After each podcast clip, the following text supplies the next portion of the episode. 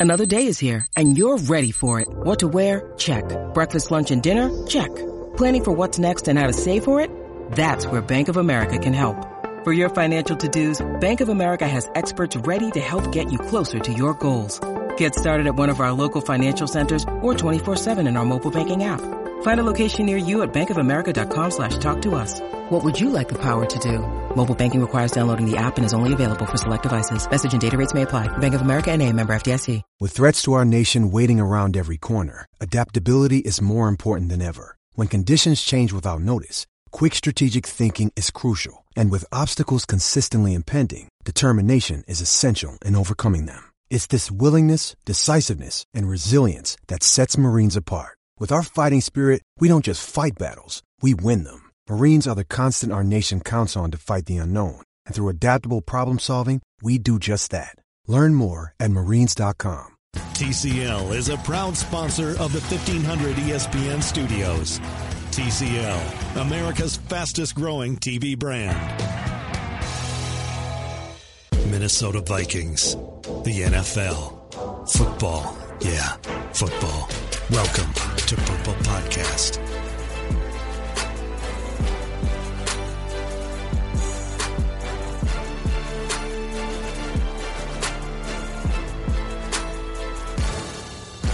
Welcome to another episode of the Purple Podcast. Matthew Coller here, along with former NFL quarterback and rising star media personality Sage Rosenfels. How are you, Sage? I'm doing great. Uh, went to that game last night and hopped in the car and drove five and a half hours in the dark back to Omaha. Got it here at one. I think uh, I was sleeping with all of my clothes still on at 101.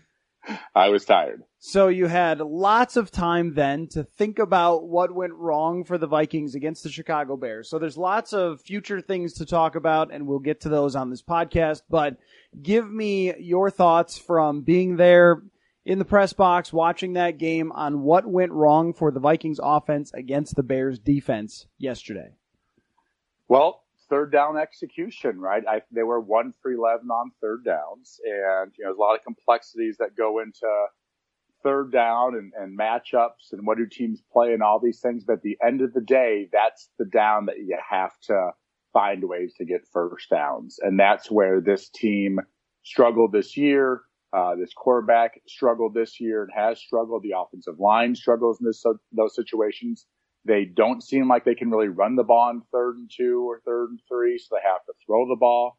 Yeah, it doesn't seem like they can pass protect, and you don't have a quarterback who can then you know make up for that deficiency. So it's just a real bad combination, uh, and it, that's to me the story of the football game. Yeah, there were some good plays here and there. Uh, you know, I, I think they could have done more play action, more screens. There's things that I think that I would have liked to see them do a little bit more. But when you don't complete uh, uh, first downs on third down, you're just not on the field for that many plays. Uh, and you don't have a lot of opportunities to be creative and draw up. You know, I'm sure there's a, a couple of screens in there he would like to call. They probably couldn't get to them. Uh, and you know, not, they got to find ways to get first down on third downs and they didn't do it in that football game. Eh, so I, I was thinking about this a lot yesterday and just the need for the quarterback to step up and make a big play. And it just seems like all of Kirk Cousins' teams walk away disappointed that when they need the big play, he's not going to be the one that dodges three pass rushers and rolls out out of the pocket and makes that sweet throw downfield or something like that. That's just not ever going to be who he is. And I'm, I'm not sure how to work around that when it comes to playing against teams that are as talented as the Chicago Bears. I, I saw all sorts of criticism for the offensive line and, and they deserve it. There was a lot of pressure on him as there has been all season long, but there were also times where there wasn't so much pressure and there just wasn't anybody there for him to find, it, seems, or he couldn't uh, extend a play or, or, make something else happen. So I guess uh, what's on a lot of people's mind, Sage, is just – is this a quarterback that's ever going to be able to win big games as long as he's here as a Viking? That's what the question that I'm getting from almost everyone who's thinking about the future of this team, uh, you know, on Twitter or emails or wherever else. So, uh, you know, nothing's changing here, seems like to me, of what, you know, Kirk was in Washington in a lot of ways, uh, and what the opinion of, uh, fans in Washington, uh, who were, seemed like more than not were, were happy to let him go You know, we sit here and we focus on one football team. Fans focus on one football team. So their only real way of going and knowing uh, how Kirk did in Washington or how Cam Newton did this year or what are Jameis Winston is to look at stats and stuff. And in the past, Kirk has always put up pretty good stats with too many turnovers, but you know, only really Washington fans and people who really follow closely know how good he was. And, and I think, you know, this is the deal. This is how good he is. Mm-hmm. Uh, and the team is going to have to find a way in the next two years, because they've got two years here, uh, to try to, in every way possible, load up their roster to be as good as possible so he doesn't have to do that much to win football games. I think that's basically what it is. Um, it's not, I don't know about how much of changing the system. I'm sure there's a lot of things you can do, uh, to try to, uh, improve his strengths and minimize his weaknesses. But this team has to find a way to load up the roster. And there are spots, obviously that offensive line, that is going to be a huge, uh, uh, issue in the offseason, draft, free agency. They may have to cut. There might be a surprise cut or 2 mm-hmm. Uh, uh, maybe along the defense. Maybe it's Xavier Rhodes. You know, maybe they say, hey, we love Mike Hughes. He's going to come back healthy. You got Trae Waynes, and we're just going to go and we're going to not spend all that. I don't know. But there might be a, a casualty over there, not sending Anthony Barr back, but they have to get a great offensive line quickly. And that doesn't happen very often to, you know, try to get that Dallas type of offensive line where, you know, Dak Prescott and Zeke Elliott can look like great players because the line is so good. Mm-hmm. Uh, can they do that literally in the next six months? That's the question. Yeah, I think that's going to be hard to do. Let me ask you more about that in a second, but I wanted your takeaway about the Adam Thielen, Kirk Cousins blow up on the sideline. We got plenty of explanation from both about how it was a great conversation, right? And and yeah, I'm sure that was the case. Um, but those two having a blowout like that on the sideline, you just don't see it all that often uh, you know, you sometimes you see maybe Tom Brady yelling at his wide receivers or something else like that, but a receiver and a quarterback going back and forth like that, I have not seen that in, in the time that I've covered Adam Thielen. So it's not like it's just a Thielen type of thing. Uh, what was your takeaway as a former quarterback? Um, not good. Not good. I wouldn't do that. Mm-hmm. I wouldn't have done that. Not in that situation, not in that game. I wouldn't have done that in a meeting with a player you know, in front of the whole team. And we get in an argument over how a route should be run and, and yeah, yeah. I wouldn't do that. I would do that with the player by myself in, um, in the quarterback's mean room. Mm-hmm. And like, hey, this is how I, I'm confused about this. This is how I want this route run. But if you do this, one, I'm going to be, you know, throwing the ball too early. And two, I can't hold the ball on for that double move that you want to do. I know you want to do that, but I don't have time. Mm-hmm. And to get on the same page, I would not have done that in front of the team. I would not have done that in front of the, you know, 65,000 fans, uh, and the TV audience. And it's not a good look. And, and, you know, Thielen stood there and he took it. And that seemed like later on he gave it back. Mm-hmm. Uh, that's not good. And, and, you know, Thielen's a very fiery guy. We saw that with Belichick earlier this year. You know, he's a high tipper, you know, he wears his, uh, motions on his sleeve, but, mm-hmm. you know, he sat there the first time and, and Cousins, you know, went at it and, and t- told him what he wanted and yada yada. And then he came back again and did it again. Um, that just seemed like big time frustration to me. I mean, this offense is frustrated mm-hmm. uh, about their inability to execute and stay on the field, and you know they're having all that success early in the year, and then boom, they, they're not having that, and you know very frustrating. And you go, uh, you know, a team that won 14 games last year to a team that won eight this year, you're going to have a lot of frustration. Yeah, and I wonder is it frustration just boiling over, or is is that a surprise to see in any situation? Because you know, I, I mentioned this on Twitter. I don't know if I said it on last night's Purple podcast, but it reminded me of back in minicamp when Kirk did the same thing to Thielen on the sideline, where those two were in in front of the media, in front of the whole rest of the team, arguing about routes and I, I hadn't seen it too many times throughout the year until the game against Seattle when the broadcast caught Adam Thielen saying it's been there all bleeping day, which is very unlike him to say something like that. As fire as he is, he usually doesn't use those words. Um, but then to see it again, Thielen is going to argue all day long with us about it doesn't mean anything, it doesn't mean anything. But I've got to imagine any wide receiver with the type of resume that Adam Thielen has to to be sort of embarrassed like that on national television, have it replayed a million times over and over again, and things like that. Uh, that that can't be a good feeling for him. Well, they're both going to say the right thing here uh, because they're pros in that sense, and they understand that we're, you know, the media, you know, I guess us, you know, everybody, they're going to try to make it into a big deal, or I guess think it is a big deal, I, I should say. Um, and, but they're going to downplay it. So I will say this: it is a healthy discussion to get into those arguments. That that is actually a really good thing in a way. Uh, you know, sometimes you know I get arguments with my son. You know, I'd rather I'd rather have us talking than not talking at all, right? Mhm. So uh, it is that they're trying to get on the same page there, but you got to think.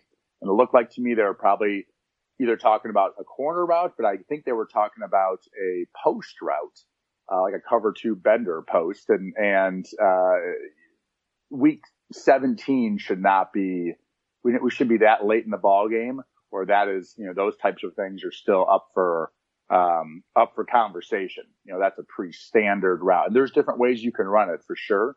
Uh, but uh, it should be something that be creating this big argument at the end of the year. So whether it's kirk or whether it's adam or it's both or whatever um, man that's that that's a really important connection uh, going forward for the next couple years for the vikings both those guys have to uh, you know, hopefully it's it's not. I don't, and I don't think it was personal. I think it was two fired up guys who were frustrated trying to get something right. hmm Looking forward here, um, Tom Pelissero, our buddy from NFL Network, who comes on the station all the time, used to do this very job that I do now.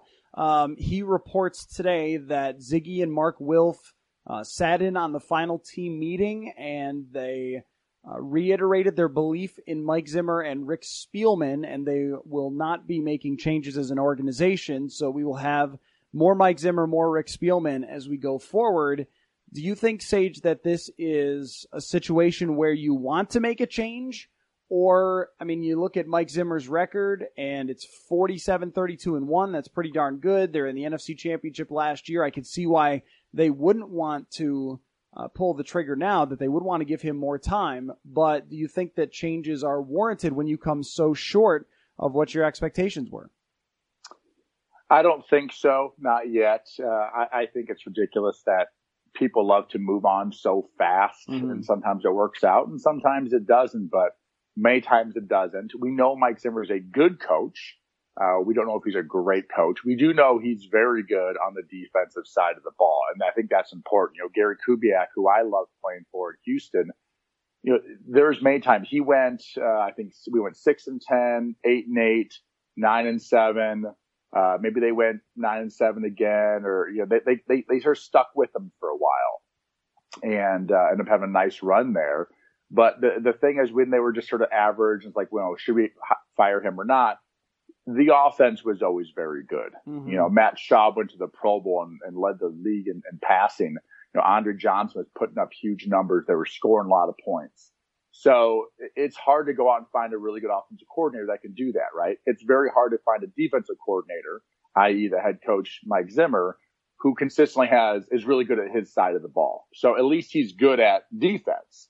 We just got to find a way here uh, to get this offense figured out and to be, uh, you know, is equally dangerous or to play complementary football, Kevin Stefanski likes to say, uh, to protect the quarterback, to complete third downs and stay on the field and keep the defensive off the field. Uh, you know, we got to figure out this offense, and that is something. That is something that Rick Spielman, and I've known Rick since 2002. It's one thing that he has sort of continues struggle with is trying to find that quarterback, trying to find uh, an offense that's a strength, you know, and, and not this is, you know, a defensive football team. Always been really good about finding defensive players. Maybe that's just he's a he's a better scout defensively, but he finds you know guys like Danielle Hunter, uh, you know these great athletes uh, in, in the draft. He does it offensive players too, uh, but he does miss on the quarterback, and, and they've missed on offensive line, and that is the number one issue going forward. Yeah, I, I- I don't think that it warrants big changes because of how many times they were there and had opportunities and the roster they put together and the defense they put together, uh, the things that Rick Spielman and Mike Zimmer are responsible for, aside from the offensive line, which also seems to be a Rick Spielman Achilles heel, And I'm sure we'll go back a million times and talk about how they did not draft or sign an offensive lineman last year. But when you look at the roster, even though I, I, I feel like I was like the original on that take, you know, like way back when on draft night, I, I have gotten frustrated by its age because in a lot of ways I feel like that offensive line conversation has washed out some of the other problems that we just haven't, you know, or that I, I don't know. I feel well, like, all, I feel listen, like the offensive excuse. line, the offensive line, uh, sort of is the the offense. Like nothing really can happen in the NFL with a with a bad offensive line. You can't run the football. You're not going to pass protect. You know, it doesn't really matter what great designs you draw up or, or great routes you draw up. And man, this is going to beat this coverage if we can't, you know, one on one left guard, you know, uh, be able to block a, a three technique one on one or something like that. Mm-hmm. And, this line really struggled. I mean, Kirk last night, I, think, I believe it was a slant. He went back, held it just for a second on a three step, and he got hit on a slant route, you know. Uh, and so they, they really, really struggled and they got like worse and worse as, as the year went on at times. And, you know, 30th in the league in rushing, 93 rushing yards a game. So, you know, that is what, what happened between last year and this year. You know, obviously, you know, Tony Sparano passing away. That was, you know, probably a big thing, a different offensive coordinator, a different identity who just didn't seem to want to run the ball, you know, in third down short situations like being, uh, in the shotgun a lot, right? So, um, you know, obviously the players, those are the, the sort of the three aspects they're going to have to change. They're going to, uh, I'm sure make some cuts and, and add some guys and draft some guys. And um, I'm sure try to get a better line coach.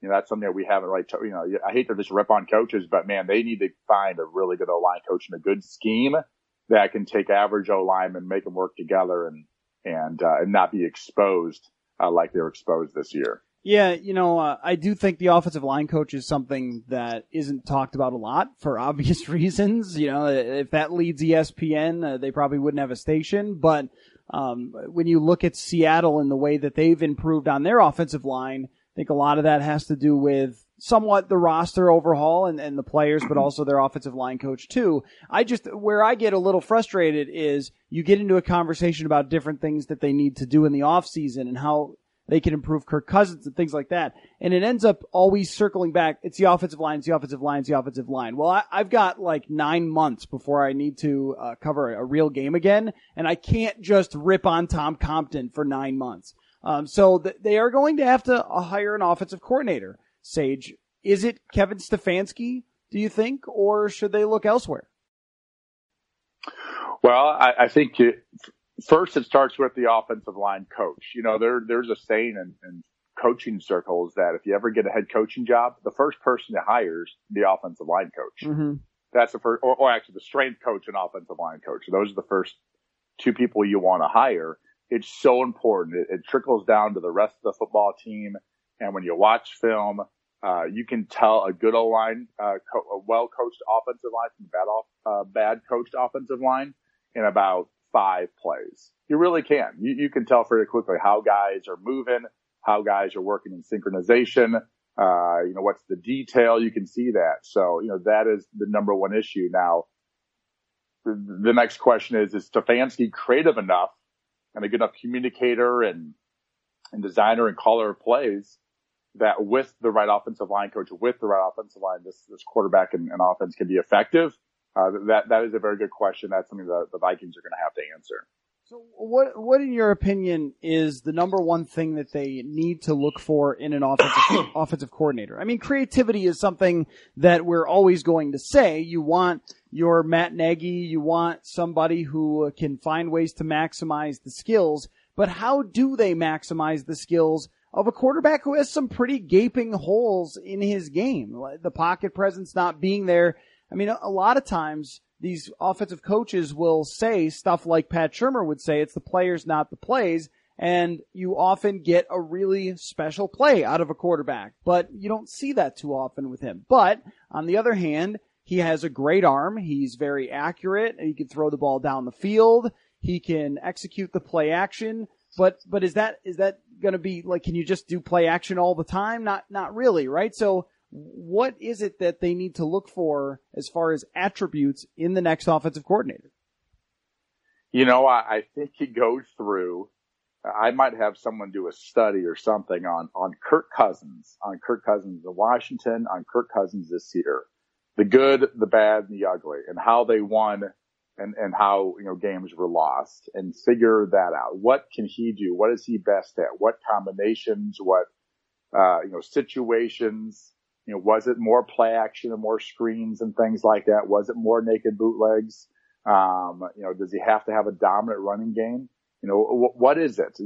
How does he do an empty? You know, because you can see the whole field then. Uh, I think they try to go out and, and, figure out what he's best at when they can also, and also obviously figure out what, what really has hurt him over the years and when he threw too many interceptions and why and, you know, the sacks and fumbles and things like that and figure all that out. Uh, and then you try to maximize that because they got good players around them. You got, you know, good receivers. Uh, you could probably get a, a, tight end that's a little bit more vertical. That would be a nice thing to have, uh, at this point. Um, they, the running game was, uh, you know, bad this year, but it wasn't the running backs. They got good players there. So, you know, it's a design and, and also, you know, wh- where are these offensive linemen? Who do you have and who do they get? You know, hopefully uh, they go and get some big guys so they can ground and pound. That would be very important. I would, I would think they're going to get some big offensive linemen uh, any way possible. So on the, um, I'm curious about your thoughts on the defensive side because you and I have spent a ton of time breaking down the offense. Naturally, is your forte the quarterback in the offense, but also uh, on the defensive side, they were good, but not quite as good as they were the year before. And then yesterday, when they needed a, a big stop, they gave up a 16 play drive that included five different third down conversions for Mitch Trubisky. Um, first of all, you know, I think it was a great decision to leave in Trubisky and eliminate your division foe and really put the Vikings in a spot where they need to answer questions about their coach's future the next day. Uh, I think that's probably a, a, thing they're celebrating in Chicago. But also, th- did you see something on, on that side of the ball or was it just Chicago executing? They were running successfully and then Trubisky made the plays when he was supposed to make the plays. Uh, so you're talking, yeah, I, I think defensively, that's a good question because that, that drive when the Vikings brought it back 13 to 10 and we're like, okay, they got momentum here. Mm-hmm. Then you're also sort of thinking that the Bears might shut it down at that point. You know, the Rams were up by about three touchdowns or four touchdowns and, and the opposite thing happened. The Bears go on that huge drive. The Vikings, uh, I believe have a turnover, go three and out or something. And boom, that was the ball game. And, uh, and, and that was it. So defensively, what I saw, it seemed like to me our issues actually, uh, on the inside. You know, Sheldon Richardson might be a good pass rusher, but I believe, I didn't believe he was that stout against the run. They were getting pushed a lot of teams. I feel like got pushed right up the middle against this defense this year. Oh, they, they definitely did. Uh, they, they definitely did in that game. I thought that Kyle Long being back was a big deal. He's a, a really good offensive lineman, and they have a good interior line. I think we see how they've gotten so much out of Mitch Trubisky. Uh, what did you think of the decision to keep their players in? I like that decision. I mean, they were so far into it at that point, and again, it may have been almost that that last drive. You know, who knows if if they don't go on the 16 play drive, the Vikings get the ball back, the Vikings go up, and the Bears go, you know what, we're not going to get our, our, our players hurt for this. You know, who knows? But they did the did the drive, and obviously the Stars basically finished out the game, and I think that was the right way to go. You know, you had to go into the game thinking they had to win the game. Uh, and so you're going to play it, you know, throughout and, and, uh, you know, that's what happens. So I think, yeah, I, I, I like your thought of it also sort of throws the Vikings into controversy because they did mm-hmm. make the playoffs. Uh, and that would be, you know, good for the Bears going forward. Okay. I want to do a quick hit thing with you here, Sage. I, I made up a checklist for the off season. So I want you to just give me your, what you think's going to happen for each one of these things. Okay. Is that cool with you? Yeah. All right. Let's go. Hire an offensive coordinator is first on my list. Do you think that it is Kevin Stefanski or someone else?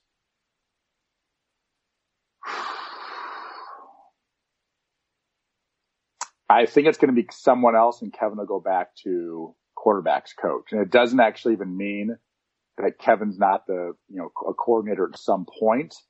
It's just that they you know really want to go out and get a, a, a, I don't know. Or, or Kevin, I don't know. That's a good question. I don't know. Kevin could keep that job. I think it's more offensive line coach.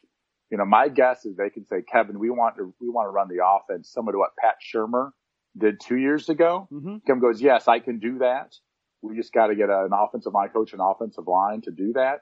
Uh, I, I, think he might have a chance of keeping that job. You know, I, I think he did what he was supposed to do in these three games and said, your team goes one for 11 on first down and, and can't, you know, protect the quarterback. I don't know what you can really do as an offensive coordinator. He was put in a really tough position these last three weeks. I wouldn't be surprised to see him back because I think there's going to be support from Kirk Cousins to get him back. And I, I do think if there is someone in a, in a way of going about it that can maximize Kirk Cousins, and, and we've talked about that in, in, great depth, the different ways to do it, that Stefanski knows those ways. And also, I think he probably figured out along the way how to communicate with Kirk Cousins as well and sort of what makes him tick. Okay, next one.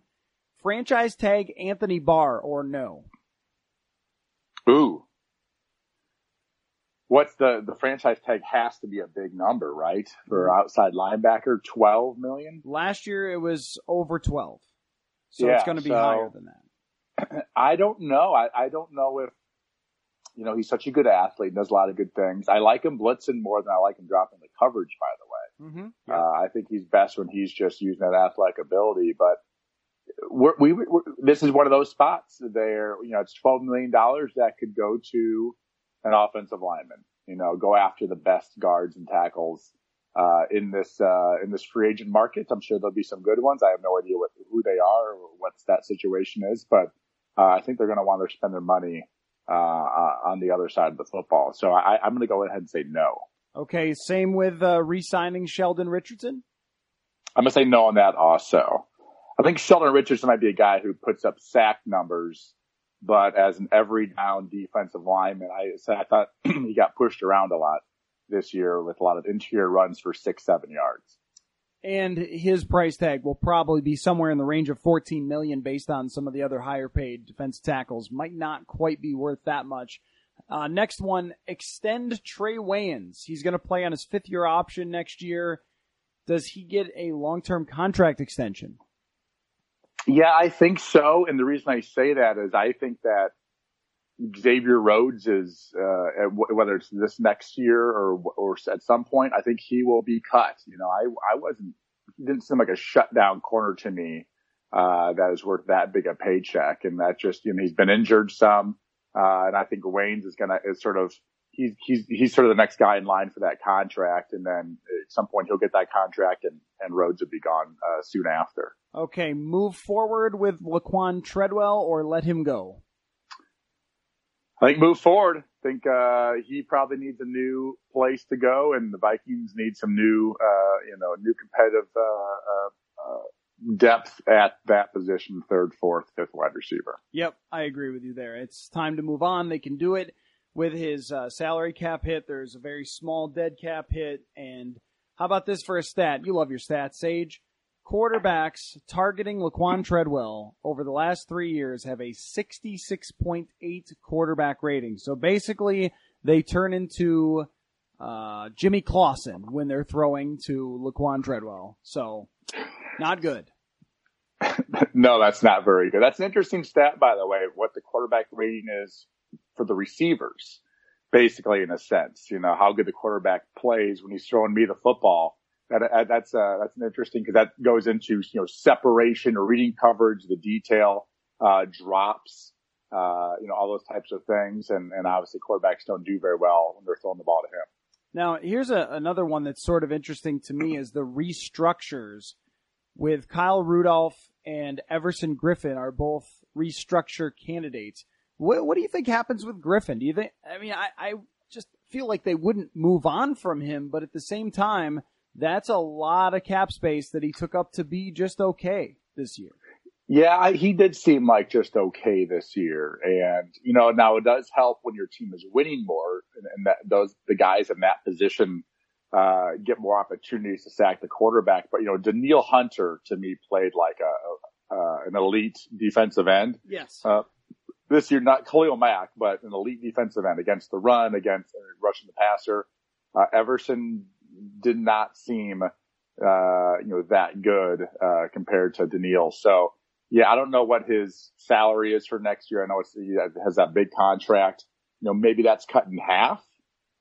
You know, I'm not really sure, but I don't think it's worth paying him that. I said there's, there's other spots that really need, uh, need upgrading. Okay, now this might be the most important question I ask. Backup quarterback. Trevor Siemian is a free agent. Which journeyman quarterback will be backing up Kirk Cousins next year?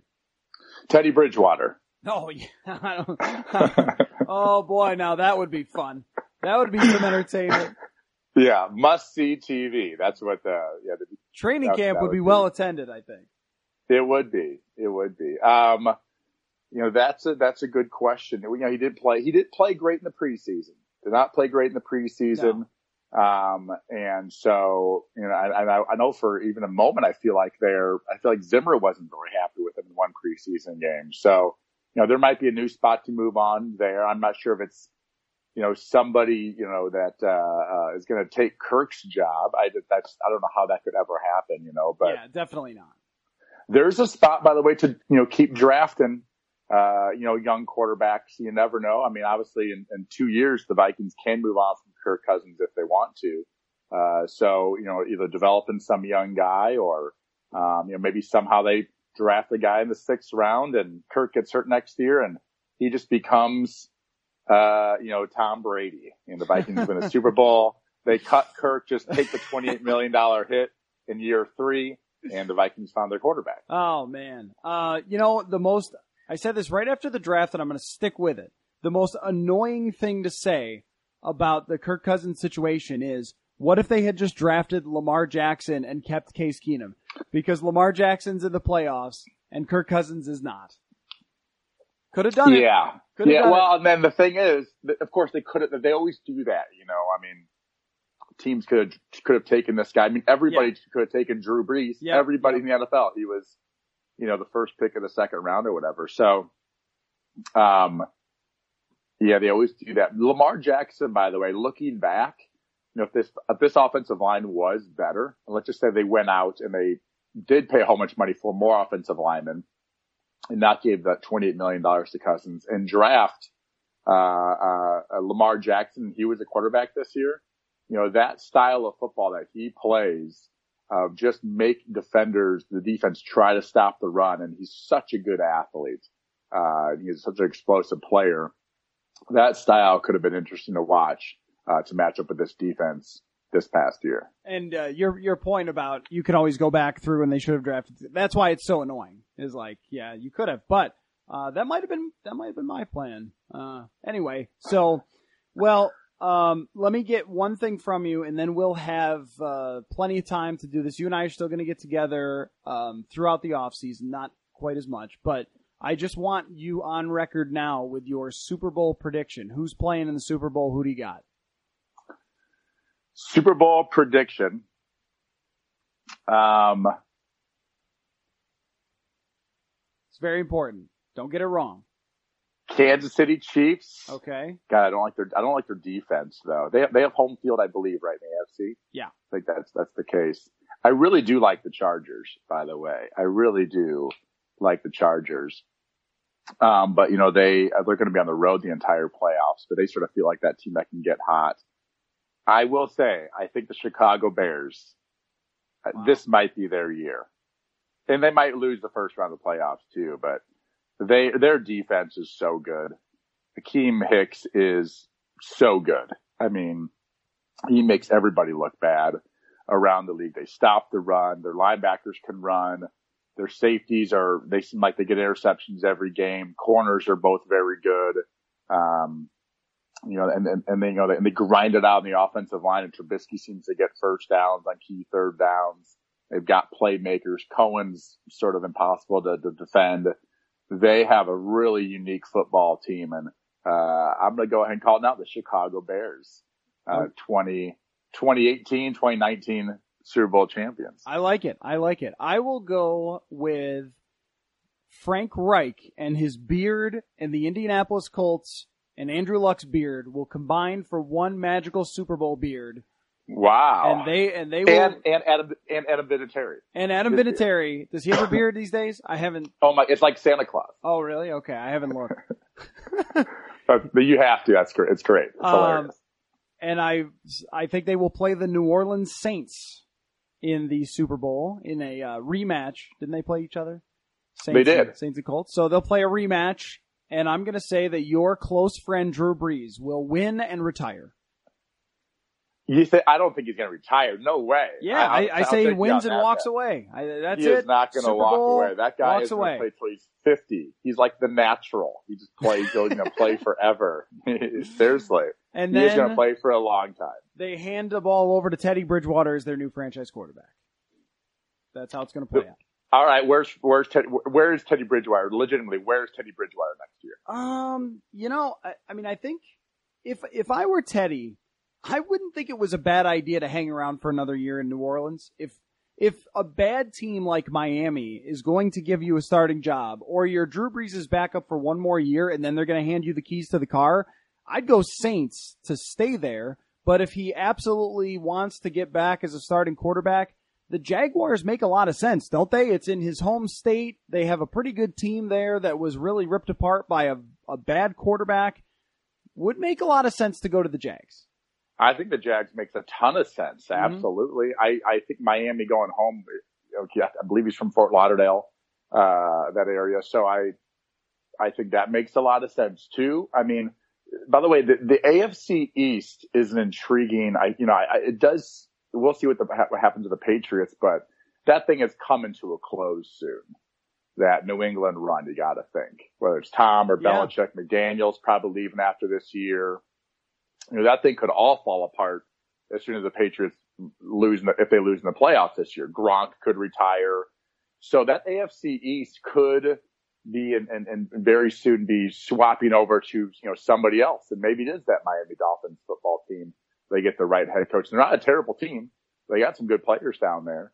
Uh, and they need, obviously need a quarterback. So, you know, that might be a spot because that's his, that's his home city. The uh, the three other teams that are possibilities, I would throw New England out there. I mean, if they found a way to win the Super Bowl, I don't think they will, but if they did, maybe Tom pulls the retirement and then they need a new quarterback. I think they were interested in Bridgewater. Also, if Eli Manning retires, I know he said he doesn't want to, but Pat Shurmur, Teddy Bridgewater, and the Washington football squad, Sage, makes a lot of sense because it does not look like Alex Smith is coming back anytime soon. And I don't think they're sticking with Josh Johnson and Mark Sanchez. Yeah, that's another spot too. You know, there's, there's, I think eight head coaching, uh, spots currently available. You know, there's going to be a, there's going to be a quarterback carousel this offseason. You know, Ryan Tannehill's going to go somewhere.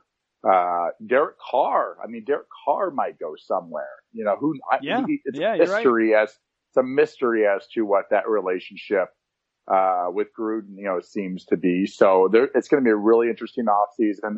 Uh, the Vikings are in it earlier than we all thought and uh, you know they've got some questions that they need answered for sure. Well, I just want to say, and I know we will get together again, um, so I'm not going to over compliment you, Sage, but just a, it was great, great, great to be able to get on this podcast on Mondays and have you look at the tape too on Wednesdays and, and go through it with you and, and learn a lot from my perspective, and I hope our listeners' perspective too, from your knowledge of the game. So I thought you did a fantastic job, and it was a huge boost for us on this podcast this year. So thank you for all your, your hard work on it.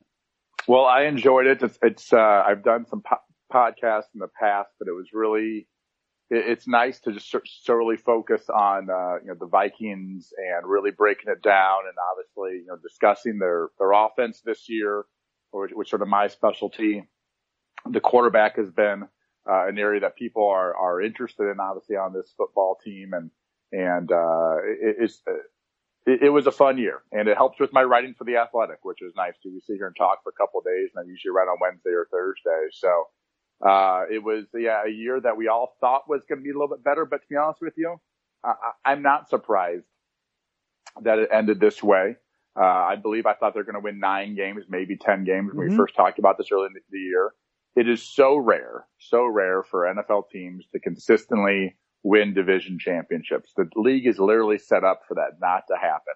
The best teams get the worst draft picks, uh, and on and on and on. And, and, uh, so it's not surprising the Vikings did, you know, win 13, 14 games again. It shows how incredible the Patriots, Yeah. who I believe have won 10 division titles, uh, how, you know, Peyton Manning, the, the Colts days, how it was just every single year, uh, those guys that, those, the coaches and those quarterbacks and those teams that can do it year in and year out. And there's very few. Uh, and the Vikings sort of show just how hard it is to have two great back-to-back seasons. Yep, that is right. Um, you are on record somewhere on a recorded podcast uh, saying just that at the beginning of the year. So uh, appreciate you and appreciate all of you listening as always to the Purple Podcast.